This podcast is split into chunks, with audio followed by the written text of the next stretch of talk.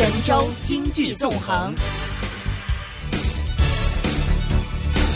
其实刚刚才各位的观点啊，基本上集集中在了两块。第一块呢，对整个的房地产的发展趋势就长期比较乐观，短期呢是非常的谨慎的这么一个态度。第二个呢是大家都认可说，哎，那么房地产行业经过了暴利的这这个十年，那么未来的这些年它必然会经历一个行业正常的一个盘整。那那么里里面会有强者愈强的这样一个趋势。那在这里面我就有两个很呃这这个蛮好奇的问题哈，大家都知道说房地产基金的周期一般都很短，那那么一般一年两年。这个撑死了不超过三年，所以这样子的产品，其实在整个大的资产配置品类里面才好卖。那那么呢，这就涉及到说，好，那咱短期不看好，那么对于房地产基金来说，房地产基金怎么办？尤其是去年募了这么多房地产基金，也募了这么多钱，那么未来一到两年，短期内大家都哎，对于说整个房地产市场的这这个盘整是存在预期的，房地产基金怎么退出？怎怎么对出资人有一个交代？那那么第二个问题呢，是说我们也看到这个大的房地产商呢，自己都建了基金，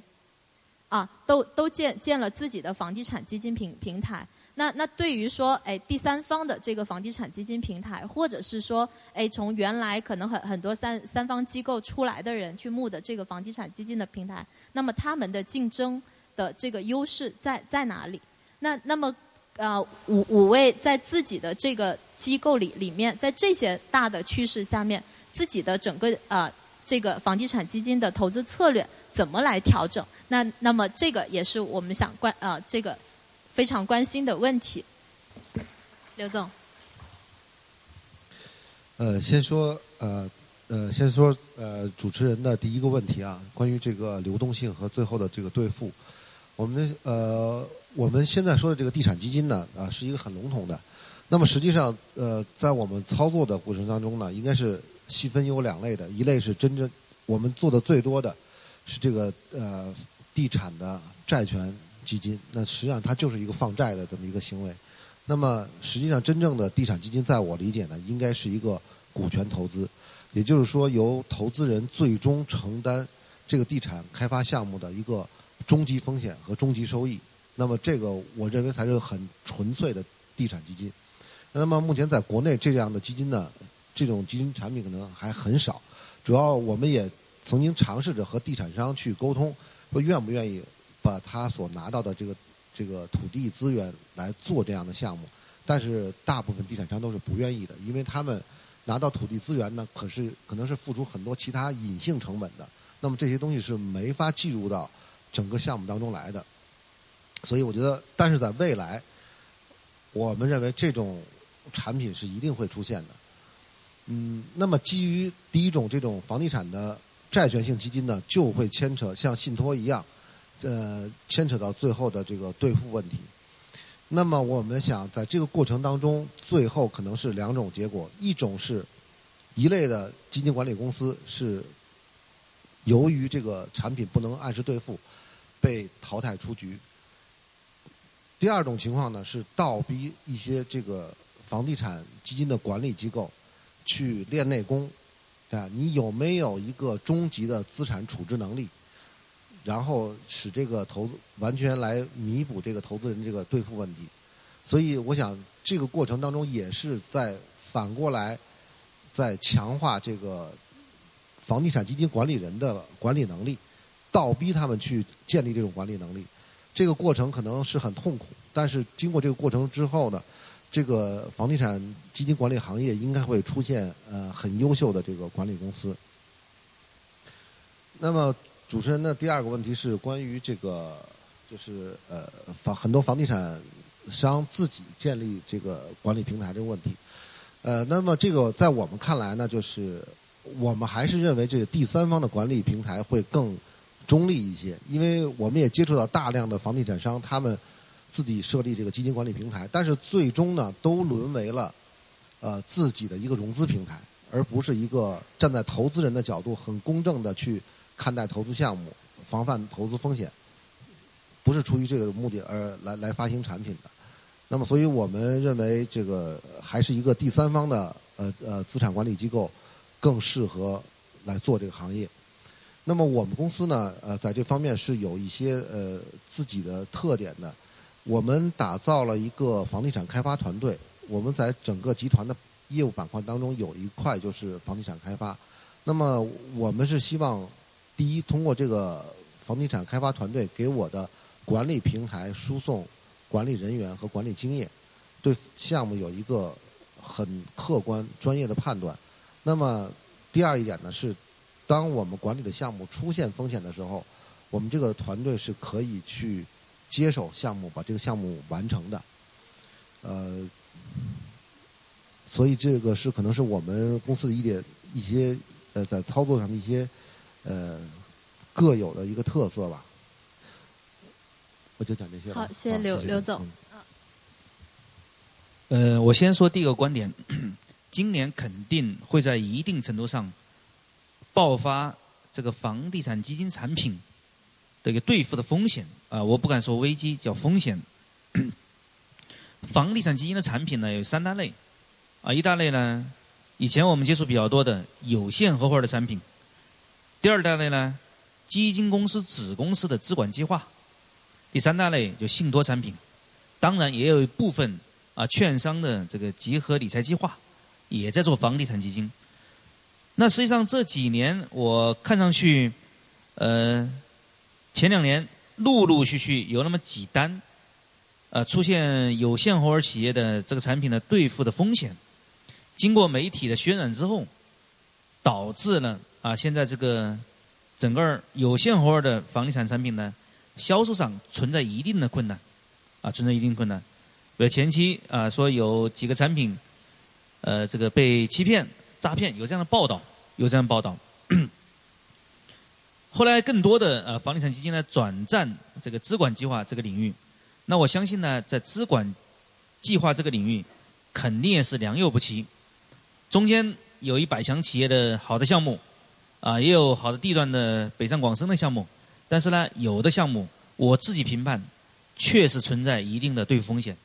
那现在这个风险暂时没有爆发，我的理解到今年年底。大家集中观察一下，肯定是我们媒体关注的焦点，就是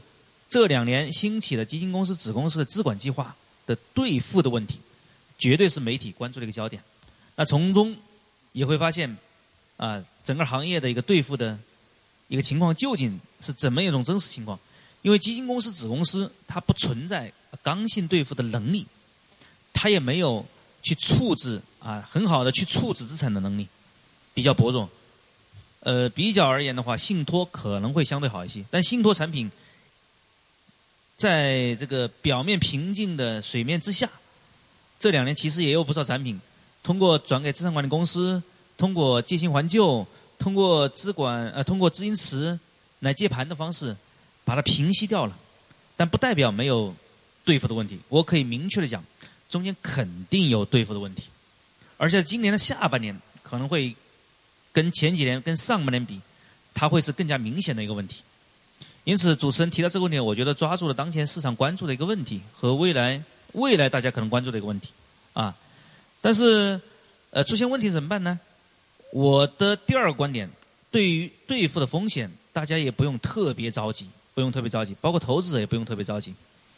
在众多的啊，可能几百款甚至上千款的房地产基金产品当中，绝大多数。大家是不用太担心的，因为我的判断，大部分产品只是流动性出现风险，它的本质不会有太大问题。为什么这么说呢？我自己以前做在银行做信贷，现在做房地产，那接触的各类产业啊，各类这个信贷的头像很多很多。相比较而言，房地产这个方向呢，还真的是一个安全、靠谱。有抵押的一个行业，人家问我为什么专注房地产？很简单，你能说出一个行业，他比如说拿出他所谓的知识产权来抵押，我放心大胆把钱抵押给他吗？他把他的厂房、他的机器设备抵押给我，我能够放心大胆的把钱放给他吗？我不敢。比较而言，他把土地抵押给我们，把房地产抵押给我们，把账户监管好，我觉得反而可靠，反而可靠。因此，流动性出现问题，就说刚才是陈总说的吧，可能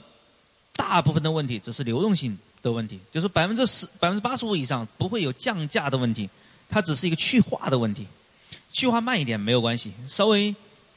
延期个半年、一年，总会问题会解决的。中国的土地呢，从长期来看，即使有调整，但是呢，长期来看还是增值的，还是增值的，除非发生战争。发生政权危机，否则的话，小小的波折没有关系。等一等，等一等。那除非房地产商有重大的诈骗行为，一房多卖，一房多卖。同样一个地块儿，它变相的有多笔融资，大家都在增强它的权益。那这个时候呢，它的兑付可能会有些问题。如果这个房地产商他本着这个问题没有太大的风险的话，我相信对付风险呢。迟早会啊，在水面上扔一个石头下去，会有些波澜，但是慢慢会平静下去，会平静下去。而且众多的，你放心，未来的两年时间，会大量的专门做不良资产收购的机构会涌现出来，他们会帮助我们去烫平这个风险。他会发现中间很好的机会，会蜂拥而至去收购这些项目，啊，包括所谓的光耀地产的一些这个项目，会有人收购的，放心，不会烂在那里。会有人收购的，这是第二个观点。第三个观点，有风险，而且我相信风险会会会会被化解掉，不代表我们啊，我们地产基金就无视这个风险，漠视的风险。对我自己来讲，我一开始对我的团队有几点要求：任何一个项目，我首先要评判项目本身的现金流，项目本身的盈利，它能不能够。有效的支撑两年或者一年之后的还款，这是核心问题。不管哪个开发商，他做的项目，我都会关注第一个问题：项目本身的安全性。因此，我要求我的团队要做严格的这个压力测试，在销售放缓百分之三十的情况下，在售价下降百分之三十的情况下，我测算的情况，如果我还是安全的，OK。我可以放心大胆的让我的团队马上跟进，而且做一个重点项目来跟进。如果经过这种测试发现有可能会还不上钱，有可能两年之后他的销售回款不足以支撑我们的一个贷款本息的还款的话，那我就会要求第二个问题，就是评判这个开发商有没有能力从集团资金的调配上能够来支撑他的还款。这是第二个。如果这两者都不足以支持的话，我是坚决支持我的团队去跟进这个项目的。所以从项目本身把控两年之后的一个兑付风险，如果这两者都没有问题，那我觉得两年之后的兑付就没有问题。那我举个例子来讲，啊，举个例子来讲，比如说最近我重点做的一个并购的项目，大概四点六个亿，这个项目呢没有抵押给我，因为它下面有开发贷，有开发贷。很多金融机构不敢做，说没有抵押。我说没有关系，为什么没有关系呢？第一是大开发商，从一九八八年成立到现在，没有出现过一笔兑付的风险，而且是北京市国资委旗下的企业，它的信用有问题吗？没有问题，这是第一个。第二个，它并购的项目，我看了一看，当时候拿地的成本只有一千多块钱，一千多，那现在并购成本可能涨一点，也只有三千、两千多。但是周边的类似的物业，现在销售价平均价超过了三万五，类似的物业超超过了三万五，而且很多楼盘都是日光开出一天两天就马上抢光的，它销售本身也没有风险，项目本身非常安全的一个项目，安全项目，管理团队也非常优秀，品质做得非常好，基于三个判断，当然还更重要的他说的抵押的问题。他抵押给银行了，给工行了，工行有非常便宜的资金，百分之八左右的开发贷进去，对我们来讲反而是个有效的支撑。信用支啊，基于几上的几几点的判断，我觉得这个项目呢是个安全的项目，两年之后项目肯定是能够还上钱的，公司也是肯定能还上钱的，我就做一个重点项目来推进。现在我们销售机构刚刚结束谈判，排名靠前的三到四家销售机构。都认为是一个很好的项目，都抢着跟我合作，啊，那么这样的项目呢，我觉得也是比较安全的，不会有什么太大的兑付的风险，啊，这是我的第三个观点，啊，第三个观点，出现兑付风险之后，就是我自己要有接盘的能力。那这时候呢，我确实需要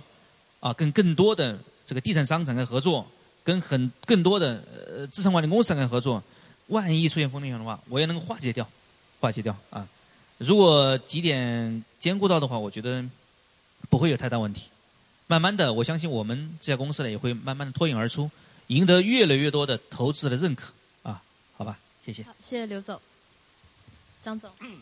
啊，当然这个首先谈一下关于房地产私募基金它的一个市场的一个看法啊。当然这个我记得前段时间是青科呃都做一个采访，当时我的观点很明确，就是我认为啊，今年明年还是房地产私募基金这个呃风险的一个集中爆发期。为什么这样来说？因为这个经历过呃。一零年全民 P 一的，我觉得在座各位很多人都经历过啊。我觉得，那尤其是一零年，大家这个这个这个都都觉得这个 P 一市场很好赚钱啊，都来做了。你有一点，包括这个一零年以后，包括从一二一三年开始，这个房地产私募基金这个行业也出现这个特点，有点这个这个人傻钱多速来，所以一大批人都过来，都来做了。有没有专业团队，有没有管理能力，这个不考虑。然后只要我能想办法这个募来钱，我就可以来做一个房地产私募基金。因为就像是刚才各位所说的一样，哎，毕竟在目前的所有投资品种、投资品中，这个房地产、房地产，首先是当然刚才刘总就重点讲了，它有它有充足的一个抵押等等这些特点，还是一个最安全的一个投资品种。那当然，作为在这样一个条件下呢，很多不具备这个管理能力的一些团队。有了这个，并并且我认为这个数量还不少，那所以我就说这个可能今年明年，因为房地产私募基金它这个期限啊都不长，都不长，不像是刚才这个这个几位的 P P 基金我募集的话，我七年期啊，这个这个这个相对来说这个时间周期啊会更宽松一点。那目前房地产主流主流的话，这个期限可能比如说这个两年期啊，或者说最长到三年期，再长的话可能就。就没人投了。那当然，在这样一个情况下的话，它这个风险很简单，是显而易见的。我们刚才也谈到很多这个流动性的一个问题。当然，对私募基金管理人，尤其是房地产私募基金管理人来说，你最重要的核心就是流动性问题。谈其他的都是都没用。我们说的很明白，房地产市场我们看好，就像是房地产开发商一样。一零年的时候有八万多家，到一三年底的时候只有五万家。只有五万家，我相信未来这个开发商的一些数量必定还会减少。就比如全国百强的市场份额继续会会会会会提升。你像美国市场一样，那美国市场的话，这个前十大开发商占整个房地产开发量的百分之三十以上。那中国也会往这个方向走。那作为这个房地产私募基金管理人这样的一个一个一个市场情况的话，那必然也是往这个方向往这个方向来调整。那换句话说，现在的话不是说是谁都能来做这个业务，你有没有专业的投研能力？你有没有这个募资能力？你有没有你的完善的投后管理团队？那面对流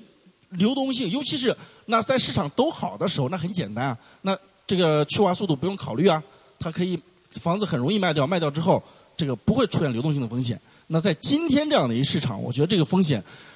是所有房地产私募基金管理人面对的第一风险。投资人不会跟你说，我听你讲一二三四五，讲理由呗。讲完之后的话，要那我这个这个再给你一年时间，不会，投资人不会，永远不会。记住这一点，投资人永远用脚投票。那作为私募基金管理人的话，我们需要去做的，就是我们去选择什么样的交易对手，还有什么样的一项目。那就刚才讲咱讲这个房地产市场一样。那我一直认为，这个中国，你为什么现在的话，学者大部分唱空？因为从我们原来也做过相相应的数据模型啊，那做了之后的话，发现确实中国房地产它这个指数已经进入一个危险的区间，非常危险。但是咱们要了解，中国是一个东西部严重不平均的一个市场。你以原则上来看的话，从投资这个角度来看，你不能整体来评判它这个市场的风险，而是。就像是这个我们目前中央政府对这个调控政策的一个观点一样，因城因地分类调控，那做投资也一样。那我们，你比如说，如果说在这个北上广深这些城市投项目，那是一个一个一个一个策略。那如果你在西部一些地区投资，那是另外一个策略。当然，我觉得就整体来来评判的话，你比如大家一直谈论比较多的三线城市、四线城市风险非常大，那确实是。那因为这个毕竟它没有更多的人口和资金的一个净流入。那但是我们说，如果说是有有这个人口和资金净流入的前提之下，产业结构还比较完整，并且还处在高铁沿线，并且你这个这个项目本身是最核心区域呢，那那肯定它抵御风险能力要强嘛。那所以还是根本点还是在于项目本身。换句话说，从我们投资的角度来讲的话，它是不是是一个价值投资，还是回归到这个根本点上。那当然，作为这个抵御这种风险的话，就像是我们原来这个长风汇银团队，我当时开会的时候我说，那面对这样的一个市场的话，怎么样来做？包括有什么样一个机会涌现？当然，刚才几位也都谈到一点，确实是并购基金很明显的一个点，在这样的一个市场，必定有一些优质资产，或者说还有一些有一些项目它无法去进行下去了，那这个时候是一个低点，这个资产的话可以去并购。包括还有另外一部分，就像是北上广深这一线城市的一个核心区域的核心物业，它的一个价值在提升。比如说，我把它买下来之后，我重新包装，装重新包装之后入市，也是很好的一个方向。这个机会点比以前更大，比以前更多。当然，我觉得这个作为私募基金管理人，他应对这样的一个事情的一个一个一个方向，还有一点的话，就是你能不能准确去判断这个周期？比如刚才这个陈总也说的这一点嘛，这个房地产它是一个周期性非常强的一个行业，周期性非常强。那能不能你去判断准这个周期？它的一个，比如说我们说今年的话，它进入一个进入一个微调整期，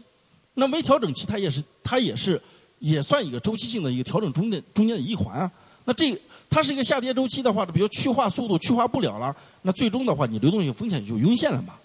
那你怎么样能规避这个风险？就是对周期有个明确的一个判断，再一个的话，就是对现金流的管理，现金流的管理有比较高的一种水平。那还是回归到刚才那句话，还是流动性上，流动性的问题。那当然，这个这个就像刚才说的一样，那这个流动性如果能解决的话，你私募基金管理人，那你不会面临其他问题了嘛？那收益的话，只是多与少的区别。那尤其是房地产私募基金，大多数还做成固定收益类项目。那固定收益类，尤其在这方面，那更多的我们还是回归到这个对流动性的一个关注上。那那作为这个长风汇银的一个今年的一个政策，这个策略的一种调整。那刚才在这个交流的时候，我也说，被逼无奈，我们重新回归到我们要找更强的一种交交易对手。我不能我做我投我我是做。房地产私募基金管理人，我做金融投资，我最终的话，我投成这个开发项目，我来开发了。那这种事情咱不能做，那必定要选择更强的、更强的交易对手，然后把相应的一个产品把它做做的。我刚才在讲，比如说结构化，那么结构化、结构化的一个一个一个最终点，还是回归到你要市场能接受你这个产品。你觉得这个产品的话，我可以，我比如说我发个像 P E 一样发个七年期，投资者不接受。那那这个这个没用，所以我觉得作为房地产私募基金管理人的话，还是要回归到现实里边来，很现实的。那我们能跟更强劲的交易对手，然后同时关注项目本身的价值，提升自己的这个管理水平，最终的话，这个项目能够你规避掉流动性风险，那你必然会成功。谢谢。好，谢谢张张总。各位家。